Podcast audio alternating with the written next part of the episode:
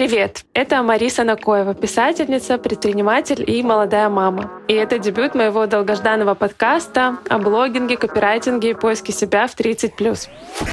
Здесь я осмысляю свой опыт, рассказываю секреты инфобизнеса, а еще зову гостей, с которыми мы исследуем мышление, карьеру, саморазвитие, отношения и женские роли в постоянно меняющемся мире. Слушайте новые выпуски каждый вторник, а еще не забудьте подписаться на подкаст, поставить ему 5 звездочек в Apple подкастах и сердечко в Яндекс Музыке, чтобы не пропускать новые эпизоды. Обсудить этот эпизод и задать вопросы можно в телеграм-канале Мари Говори, ссылка в описании. А в этом выпуске я расскажу свою историю, кто я такая, из чего вырос мой блог, как я сделала бизнес, как мне жилось в браке, а еще начну довольно обширную тему, почему я развелась. И вы знаете, я не удивлюсь, если завтра выяснится, что ваш муж тайно посещает любовницу. Да-да-да-да.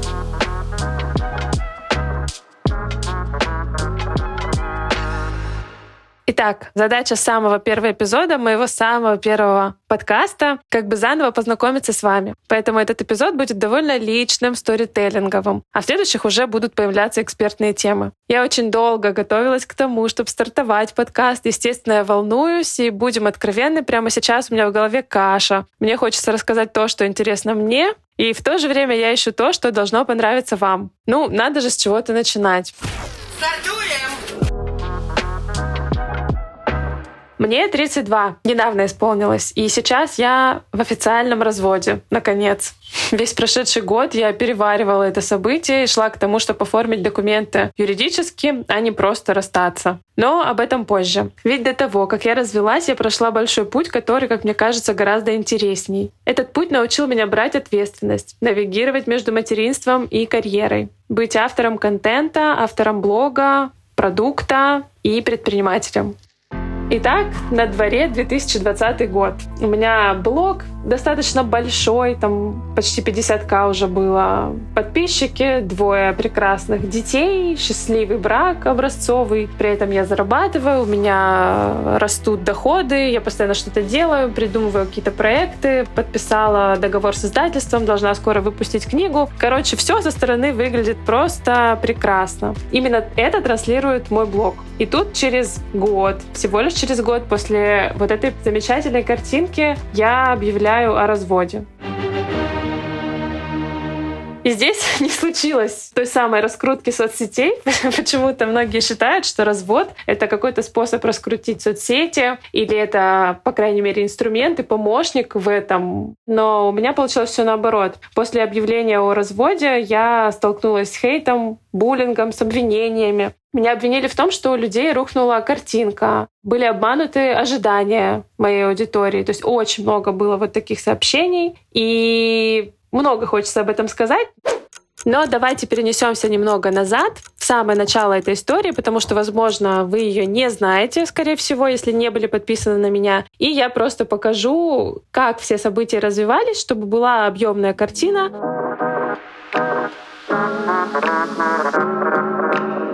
Начну с самопрезентации короткой, кто я вообще такая и в чем моя история. Я Маша, Мария, Мари. Несколько лет, довольно долго, звалась Мариам.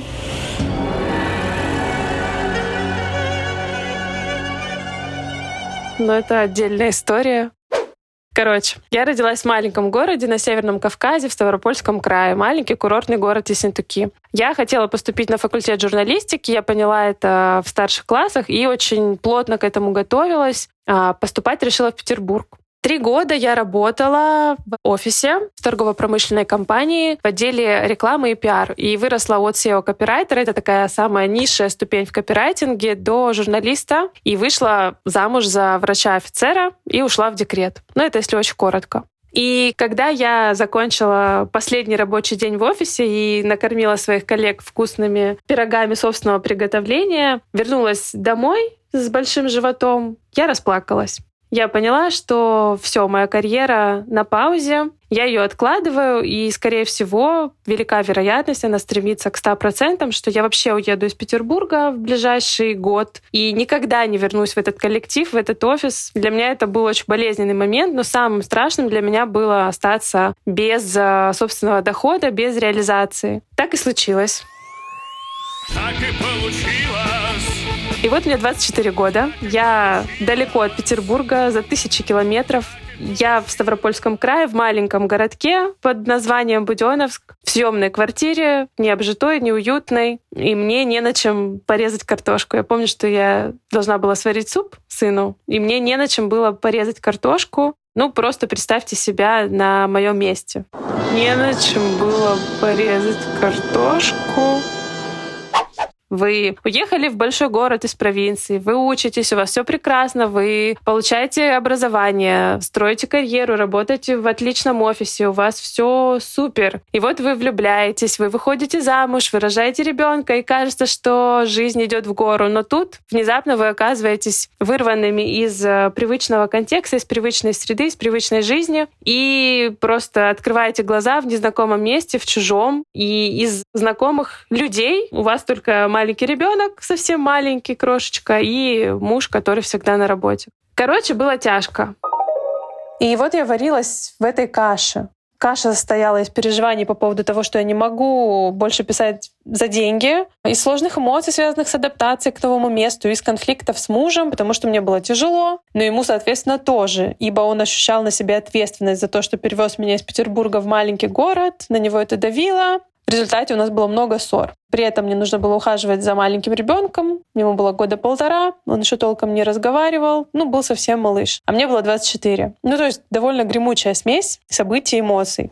И вот я нашла отдушину в том, чтобы наблюдать за тем, как развиваются люди в Инстаграме. Я прям медитировала, глядя на это, анализировала все, что вижу, все, что читаю. И у меня постепенно складывалось в голове, что это такое, с чем это едят, и вообще какая это концепция смыслового наполнения блогов. Как это вообще может быть, как это бывает, и какое место в этом всем занимают тексты. И вот я пришла к мысли, что, может быть, мне здесь попробовать себя в копирайтинге. Я-то умею писать, но да, я в офисе писала, я занималась работой со СМИ, я писала статьи, контент для сайтов, но да, это соцсеть, тут другие правила игры, но инструмент тот же, тексты. Короче, в 2016 году написала владелица одного бренда и предложила свои услуги по созданию текстов для их блога, для сайта, потому что видела, что там есть проблемы с текстами, но при этом бренд сильный, перспективный, и понимала, что просто могу помочь, потому что умею писать. Меня приняли на работу после собеседования, после тестового задания. Ну и я сделала вывод, что вообще всем копирайтерам нужно искать работу не на биржах, не на каких-то сайтах типа Авито, HeadHunter, а в соцсетях. И у меня, знаете, открылся такой прям портал знания. Я подумала, боже мой, ну вот же здесь моя работа. И вот с этого момента что-то щелкнуло и понеслась. Я стала работать с этим брендом, очень быстро у меня расширился функционал, стала вести им соцсети,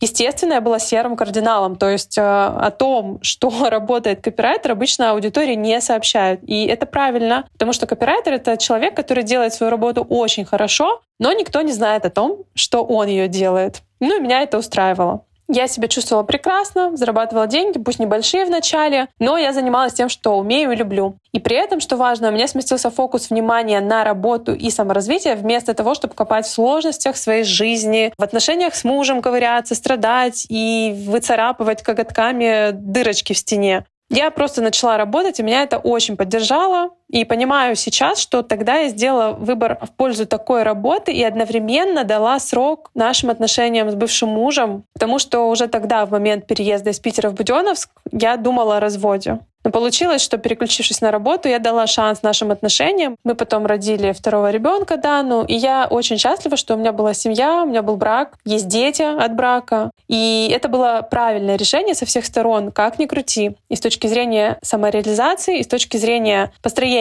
отношений. И здесь мораль. Вот какая. Женская профессиональная реализация укрепляет семью. На самом деле она способствует укреплению отношений и вообще всех опор, на которых семья держится. Вернемся ко мне.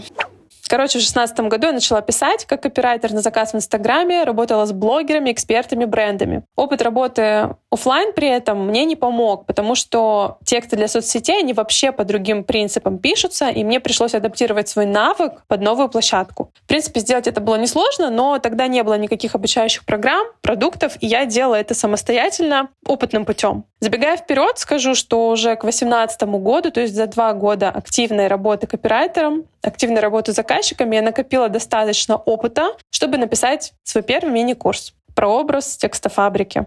При этом, когда я работала с заказчиками, мой блог собственно, не развивался. И, честно сказать, он не был блогом. Это был маленький личный аккаунт, страничка для друзей и для мамы. Но я очень хотела превратить в блог, и более того, я уже понимала, как это сделать, потому что я хорошо набила руку на аккаунтах своих клиентов. И я постепенно стала делать какие-то попытки писать посты для себя. Но здесь мне пришлось преодолеть страх осуждения. То есть, когда ты пишешь для заказчика, ты остаешься в тени. Тебя никто не видит. Ты говоришь голосом своего заказчика, голосом блогера, с которым работаешь, и тебе не страшно. А когда нужно говорить собственным голосом, писать от собственного имени на своей странице, это уже совсем другая ответственность. Потому что это проявляешься ты, а не кто-то другой. И это довольно непросто. И вот мне пришлось преодолеть, в том числе вот это сопротивление. В принципе, это отдельная тема для отдельного эпизода подкаста. Мы еще об этом обязательно поговорим, о страхе писать, о том, что нас сдерживает, об ограничивающих убеждениях, о боязни осуждения. Постепенно я стала писать для себя и развивать уже свой блог. И так, шаг за шагом, к 2018 году, к моменту, когда я создала мини-курс, у меня уже было порядка 20 тысяч подписчиков, ну, может быть, чуть меньше. И это довольно неплохо. Кстати, рост аудитории начался с момента, когда я решила, что буду регулярно писать посты для себя. То есть до тех пор, пока это происходило от случая к случаю, по вдохновению, роста не было. Но как только я решила, что все окей, я занимаюсь, я развиваю свой блог и стала постить ежедневно, начался рост. Ну, как тумблер перещелкнулся. Соответственно, первые тысячи своих подписчиков я набрала просто на том, что писала посты, о том, как я это делала, по каким принципам и какие из этих принципов я до сих пор сохраняю в своей работе, я буду рассказывать в этом подкасте.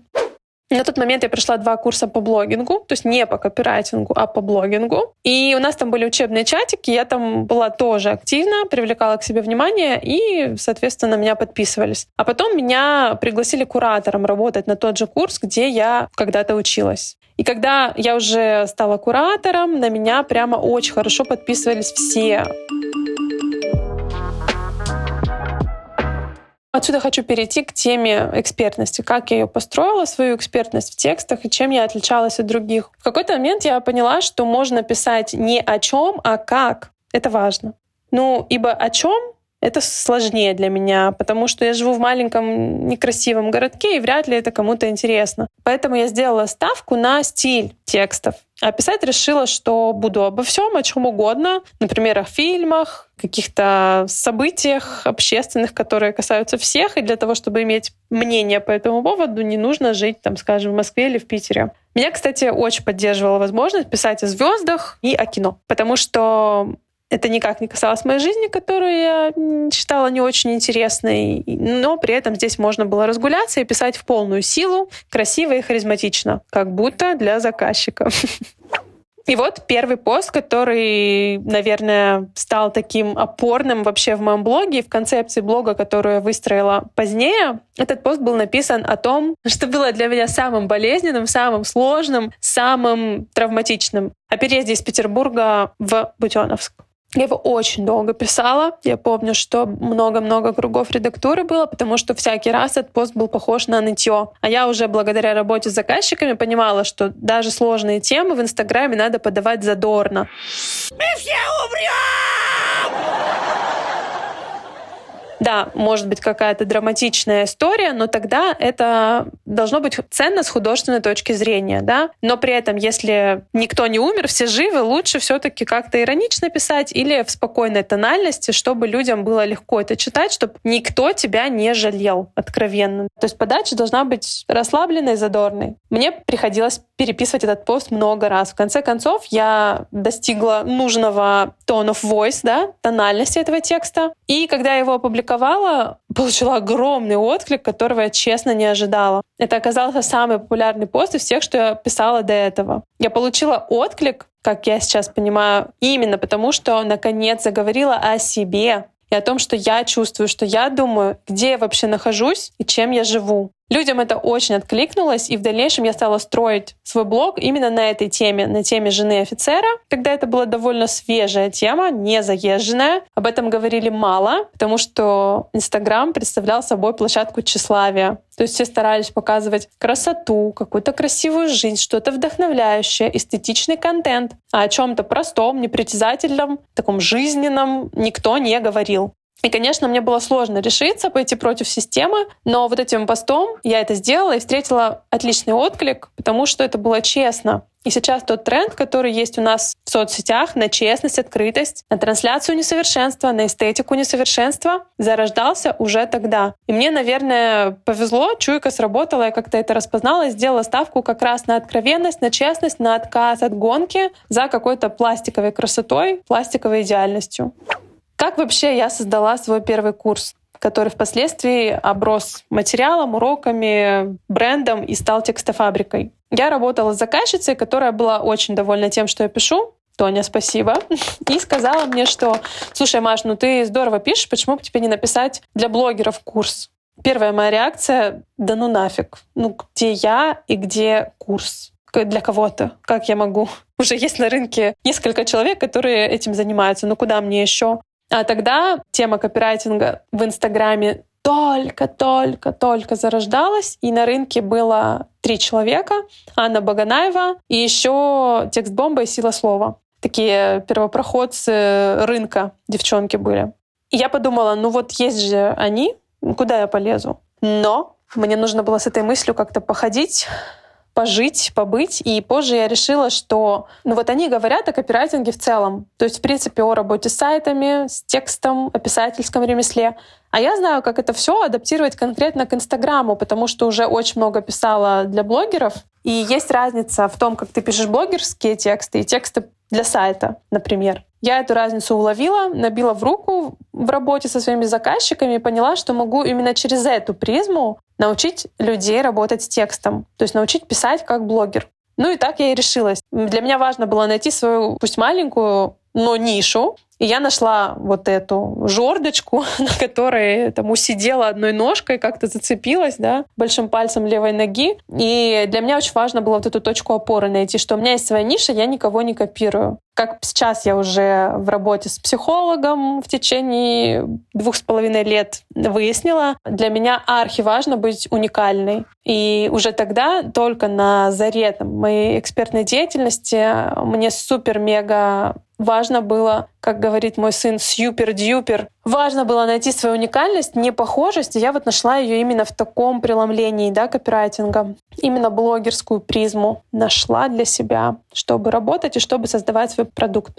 Тогда курс мой длился две недели, и состояли уроки из э, конспектов текстовых, которые я оформила PDF-файлы прямо на своем компе и из аудиозаписей к каждому уроку, где я подробно раскрывала тему голосом, ну, примерно так же, как сейчас записываю этот подкаст. Первый поток собрал что-то около 20 человек, между прочим. Я получила много отклика от людей, всем понравилось, но главное, что понравилось мне. И я поняла, что это очень круто помогать людям, я могу передавать свои знания, свой опыт другим, и это действительно полезно им. И они счастливы, потому что обретают свой голос, пишут от своего имени, открывают в себе вот эту способность говорить, писать, рассказывать о своей жизни. Это окрыляет, это помогает проживать сложные периоды, помогает рефлексировать, понимать себя глубже. Это правда круто. И тогда, в 2018 году, я поняла, что да, это то, чего я хочу, и то, что я буду делать. И понеслась душа в рай. Собственно, я считаю, что 18 апреля 2018 года — это старт текстофабрики. Именно в этот день начался первый поток самого первого моего курса. При этом что рисовал фасад моего блога? Какую картинку в глазах аудитории рисовал мой блог? Кем я выглядела в глазах подписчиков на тот момент?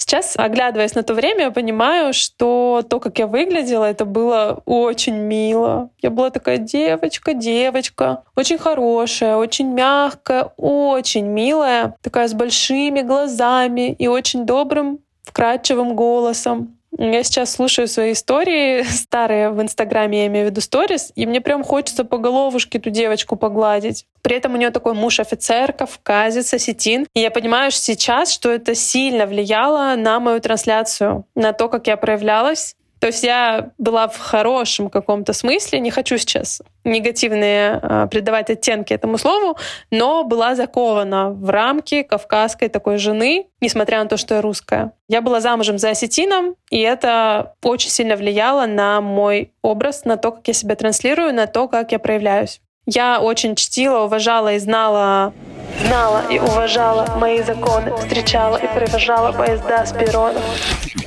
Всегда, когда слушаю эту песню Джигана, себя вспоминаю. Да, вот так и было. Я знала и уважала его законы. Короче, люди видели такую очень хорошую девочку, красивую, милую, добрую, замужем за офицером. Все очень правильно, все очень традиционно. И эта девочка делает какую-то пользу для людей. Ну, короче, очень милая картинка, которой сложно не вдохновиться. И люди легко шли ко мне, и я была очень счастлива. То есть это все было искренне, без какой-либо игры. И знаете, я сама тогда верила в то, что показываю потому что это было моей правдой. Я такой и была. Это не было постановкой, игрой, попытками казаться лучше, чем я есть. Я искренне жила свою жизнь и транслировала в соцсети то, какой я являюсь. И, собственно, никакого диссонанса между внутренним состоянием и трансляцией в блоге тогда не было. Единственное, что я очень хорошо помню, и, наверное, это тоже считывалось через блог, я в тот период ощутила в себе очень сильный всплеск мотивации. Мотивации все изменить, мотивации чего-то добиться, мотивации зарабатывать хорошие деньги. Я по-прежнему внешне была милой и доброй девочкой, но внутри меня уже разгорался костер. Я понимала, что передо мной просто неограниченные возможности, и я могу их взять. И тогда как раз у меня появилась текстофабрика. Когда я ощутила в себе вот эту мотивацию, желание что-то изменить, а если быть точнее, изменить все, уехать из Буденовска, я все-таки понимала, что супруг работает, у него служба, и он мне в этом не соратник, не помощник. Однако я очень хочу уехать, все изменить. И только я могу себя за шкирку вытащить из всего этого. Я не планировала там разрушать семью и так далее. Я просто думала, что не знаю как, но я с этим справлюсь. Я все поменяю, жизнь будет другой, уровень жизни будет другим, потому что я чувствую гигантский потенциал перед собой, и я его возьму. Короче, появилась текстофабрика, она тогда еще так не называлась. Я провела самостоятельно три запуска, по-моему. Ну, тогда понятие запуска вообще не существовало. Ну, то есть я просто собрала три раза группу людей на обучение. Это невозможно назвать запуском в том смысле слова, которое мы сейчас используем, но, тем не менее, три потока я собрала. А девчонки, у которых я работала куратором на курсе по блогингу, в это время сказали мне, Маш, вот мы видим, что ты сделала курс по копирайтингу, слушай, ты не хочешь его с нами продавать, продвигать? Мы тебе поможем, все зальем на сайт, будешь работать через кассу официально, платить налоги, и вообще все будет круто. А мы тебе будем подсказывать. А я подумала очень немного и согласилась, потому что ну, привыкла хватать возможности за хвост. И в течение следующего года мы с ними продавали мой курс вместе. И, кстати, тогда и придумали название «Текстофабрика». Они прокачивали во мне мышление предпринимателя, то есть учили меня продавать. При этом мой курс, все материалы, которые я делала, были авторскими. То есть мне никто ничего не помогал с точки зрения создания продукта. Да я бы, кстати, не позволила, потому что, как я сказала, мне очень важно быть уникальной. Это одна из опор моей личности, которая меня очень сильно держит. То есть они ничего не помогали мне делать с точки зрения создания продукта, но с точки зрения продаж подсказывали, да. Короче говоря, Алена с Катей, я сейчас говорю про Алену Рейс и Катю Раевскую, это создатели проекта «Инстафабрика». Они мне дали инструментарий, и в течение года мы с ними работали в таком режиме. Я за это платила 50% от прибыли, но это было сильно больше, чем любые суммы, которые я зарабатывала до этого. Все было прекрасно, я себя чувствовала на коне. Чувствовала, как ускоряются все процессы, которые происходят со мной, ускоряется мой рост, и меня это полностью устраивало. Но тут внезапно, ну, внезапно в кавычках, я узнаю, что я беременна. Та-дам!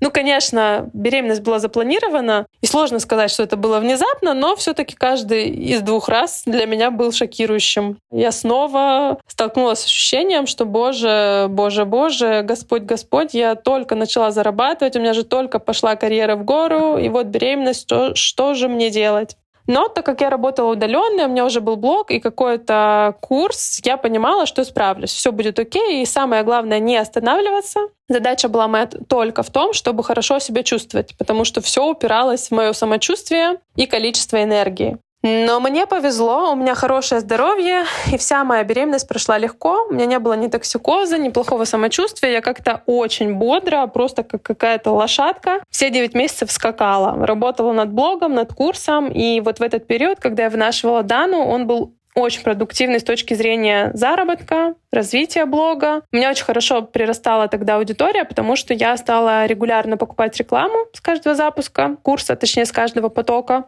и откладывала порядка 30 тысяч на рекламу. Мне тогда казалось, что это очень много. Я осваивала этот бюджет, и у меня хорошо прирастали подписчики. Короче говоря, все так и шло. А я беременна, развиваю курс, развиваю блог и лечу рожать в Москву.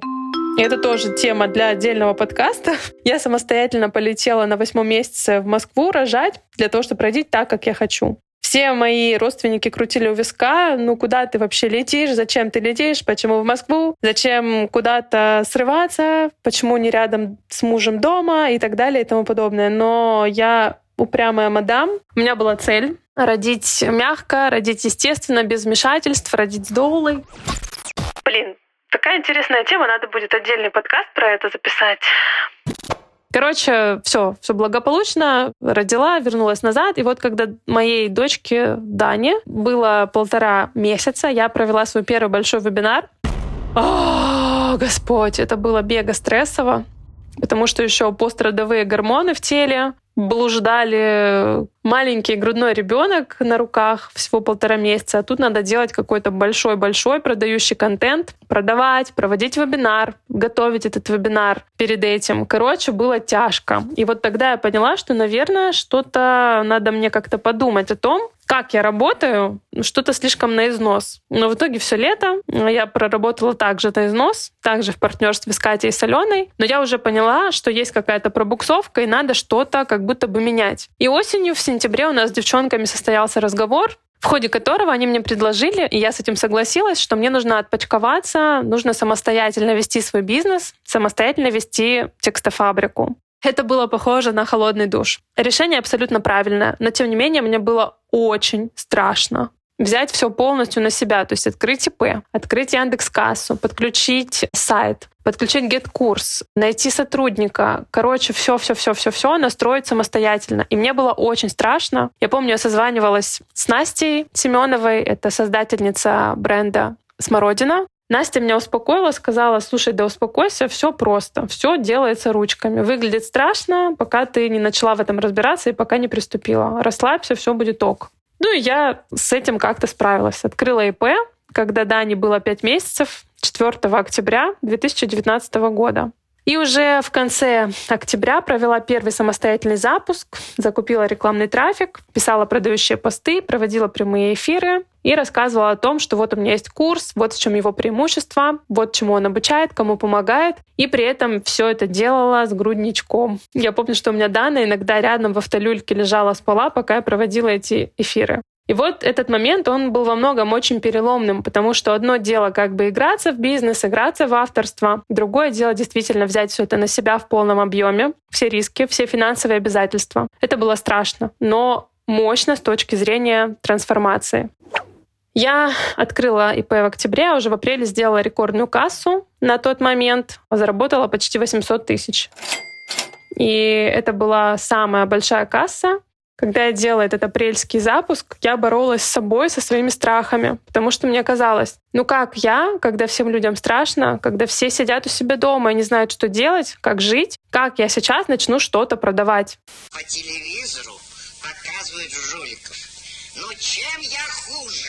Мне было страшно, что меня съедят, потому что я продаю, когда всем не по себе, когда все в панике, но я себя успокоила, решила, что все-таки я продаю писательство, и что, как не писательство, может помочь людям прожить вот такой период, прорефлексировать его, выйти из этого с чем-то, каким-то результатом, с каким-то продуктом. И вот в эту весну 2020 года я очень правильное решение приняла продавать. И помимо того, что сделала рекордную кассу, при этом применила другие новые инструменты продажи, которые мне в дальнейшем очень пригодились и позволили заработать квартиру, я поняла что-то важное о своем браке. Что происходило при этом у нас в семье? С начала пандемии моего бывшего мужа стали отправлять в командировки, такие дальние и долгие, в которых он никогда раньше не был. У меня было двое детей, напомню, к тому моменту Дане было чуть больше года, Давиду что-то около пяти. То есть они были достаточно маленькими, при этом мужа нет. Он уехал бороться с ковидом в госпиталь, разбитый где-то в Дагестане, то есть оказывать помощь населению. Я остаюсь одна, все закрыто, ничего не работает, но работаю я. Очень сильная была нагрузка на меня, всякая разная, какая только бывает, эмоциональная, физическая, психическая. Ну, представьте себе степень ответственности. Двое маленьких детей. Один из них грудничок, а я ИП, я плачу налоги, зарплату, продаю постоянно, веду блог, не выпадаю из блога, мне постоянно нужно делать контент и при этом продавать. Нагрузка была дикая. Садик не работал. То есть я с детьми дома все это делала, ну, буквально я, двое детей, закрытая квартира. Что я чувствовала в тот момент? Слушайте, мне сложно уже сказать, что я чувствовала, но я вижу, что на фотографиях того периода я очень плохо выглядела. То есть я была настолько замучена, но я этого не замечала. Вот в процессе, в ответственности я просто не замечала. Это сейчас я по фактам ретроспективно смотрю и думаю... О, какая отвратительная рожа! А тогда даже не видела, что плохо выгляжу. Ну, просто делала свое дело, и все. Но напряжение, оно ж никуда не девается. Оно скапливается в теле, в мозгах, оно не исчезает. И вот в июле приезжает мой муж из командировки, и мы в первый же день, в первый же вечер очень сильно ссоримся. У нас случается острый конфликт, и я собираю вещи и уезжаю рано утром. Я помню, собирала сумки, пока он спал, чтобы он не мог меня остановить. Это было похоже на какой-то блокбастер. Короче, с детьми я уехала из Буденовска в Ессентуки. Это мой родной город. Сняла там квартиру. И мне опять нужно было делать запуск. Да, это был очень сложный период. Очень. Я даже не знаю, как это в двух словах описать. Давайте, если вам интересно, запишу отдельный выпуск на эту тему. Потому что именно в тот период я купила квартиру, набила татуху. Это было таким бунтарством. И там вообще целый ворох событий, которые меня очень сильно поменяли. Мы тогда чуть не развелись, и, правда, это отдельная тема. Если интересно, расскажу об этом в отдельном эпизоде. Напишите мне в канал в Телеграме, либо в Инстаграм, в Директ, если вам любопытно вернуться со мной вместе к тому периоду. Он был короткий, но очень мощный, трансформационный и сильно меня перепрошил. Итак, я сделала запуск, купила квартиру, мы помирились с мужем, и я вернулась в Буденовск. Но у мужа снова командировка очень долгая, и я снова осталась одна с детьми. Садик снова не работал, и так до октября. Причем в этот же период мне нужно было писать книгу. У меня были обязательства перед издательством, горели сроки, и я по-прежнему находилась в диком напряжении.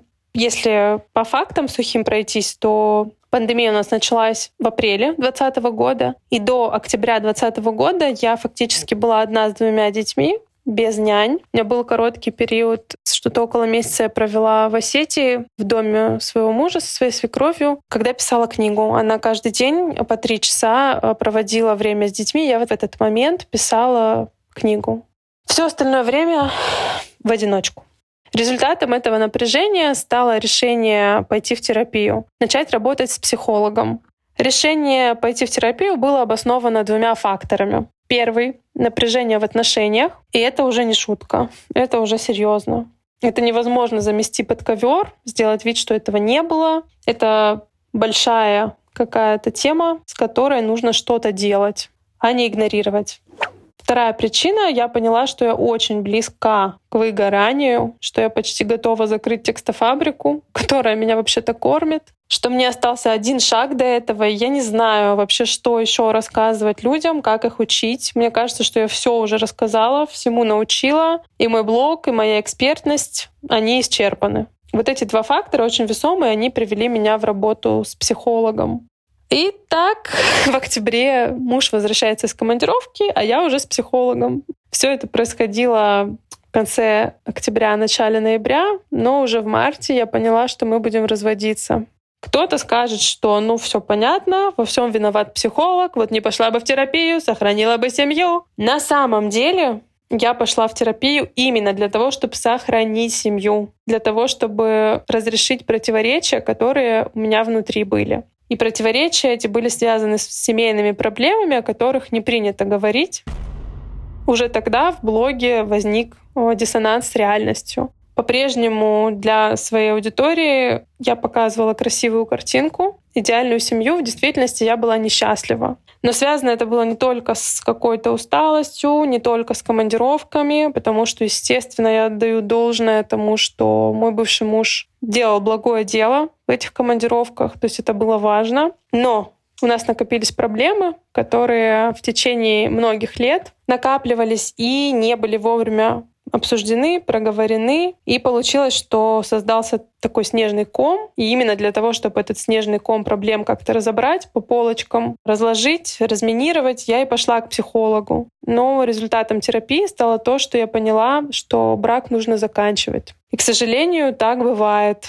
Порой это решение самое правильное из всех, что можно принять. И здесь не психологи зло, а нерешенные конфликты, которые накапливаются и накапливаются. Я считаю, что мораль в том, чтобы не допускать накопления, наслоения этих конфликтов и превращения обид в какие-то камни и булыжники, которые становятся просто неподъемными даже через терапию. Самым лучшим и здоровым решением, которое сохранит психику обоих и, самое главное, детей, будет развод. То есть я хочу сейчас сказать, что решение о разводе было для меня во многом продиктовано как раз заботой о детях.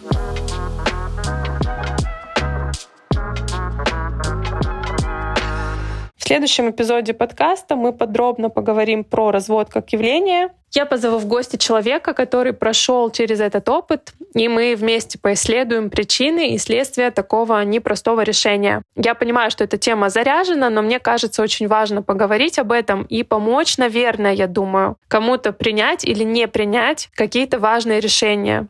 Я начинала этот выпуск подкаста с того, что говорила как в глазах моей аудитории рухнула идеальная картинка относительно моей семьи.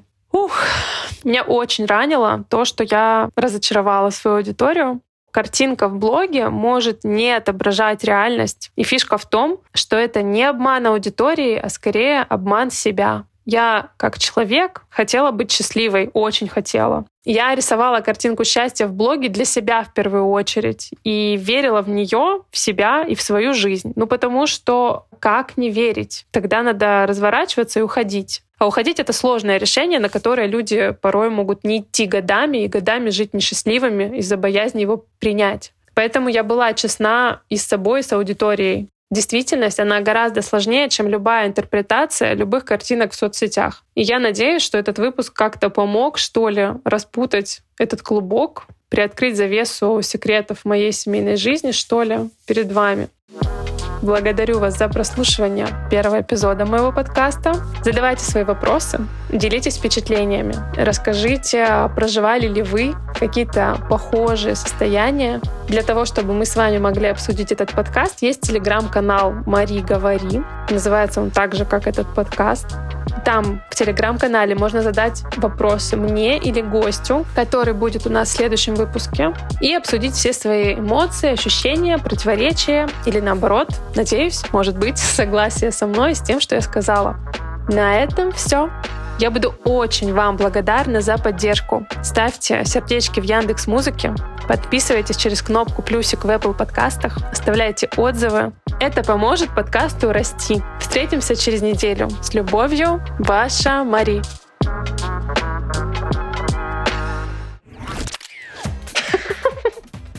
Блин, голос прорезался, когда заговорила о карьере. Вот такой голос успешного успеха. Опять говорю, как москвичка? Помогите, пожалуйста. Как это остановить?